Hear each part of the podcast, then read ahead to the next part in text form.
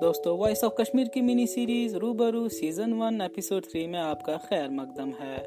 میں ہوں آپ کا میزبان سعید حسیب۔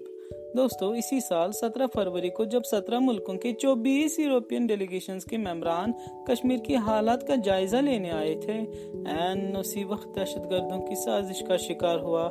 ویشنو دیوی کرشنا ڈابا کے مالک رمیش کمار مہرا کا پچیس سالہ بیٹا آکاش کمار مہرا۔ دوستو، واضح ہے کہ اس قتل کا مقصد غیر ملکی سفارت کاروں کی آمد پر وادی میں لوگوں، بالخصوص صحافیوں پر دہشت کا روپ جمانا تھا۔ دوستو، حقیقت میں اس سانیہ کا ایک اور مقصد غیر ملکی سفارت کاروں پر نقص امن اور غیر سنجیدہ ترقیاتی عمل کا اثر ظاہر کرنا تھا۔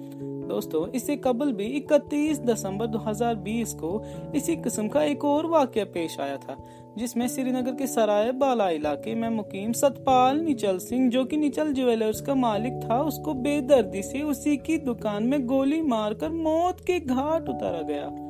دوستو، وجہ حیران کن ہے۔ اس باسٹھ سال کے بزرگ کو صرف اس وجہ سے قتل کیا گیا، کیونکہ اس کو حکومت کی طرف سے ڈومیسائل سرٹیفکیٹ ایشو ہوئی تھی۔ دوستو کشمیر ریشیوں درویشوں پیروں اور فقیروں کی سرزمین ہے۔ دوستو، نجی عوام، خصوصاً جوان طبقے کے لوگوں نے اس ثانیہ کی پرزور مذمت کی۔ دوستو، دہشت گردوں کو یہاں کھلی آزادی، کھلی چھوٹ ملی ہے کہ وہ کسی بھی وقت کسی بھی بے گناہ اور معصوم شخص کا اپنی مرضی کے مطابق قتل کر سکتے ہیں۔ دوستو، پاکستان زیر ہدایت دہشت گردوں کے سالہ سال سے جاری ظلم و جبر اور زیادتی کی وجہ سے کشمیری لوگوں میں دہشت گردوں کا ڈر، خوف اور خطرہ مستقل طور پر پایا جا رہا ہے۔ دوستو، یہی وجہ ہے کہ عام کشمیری عوام اس کے خلاف کھل کر آواز نہیں اٹھا پاتے۔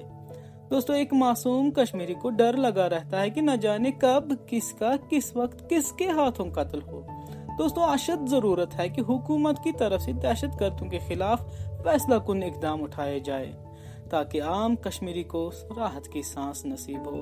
امید ہے کہ جلد ہی جنت کشمیر پھر سے خوش اور خوشحال ہوگا۔ اسی کے ساتھ آپ کی اجازت طلب کرتا ہوں، آپ کا میزبان سعید حسیب۔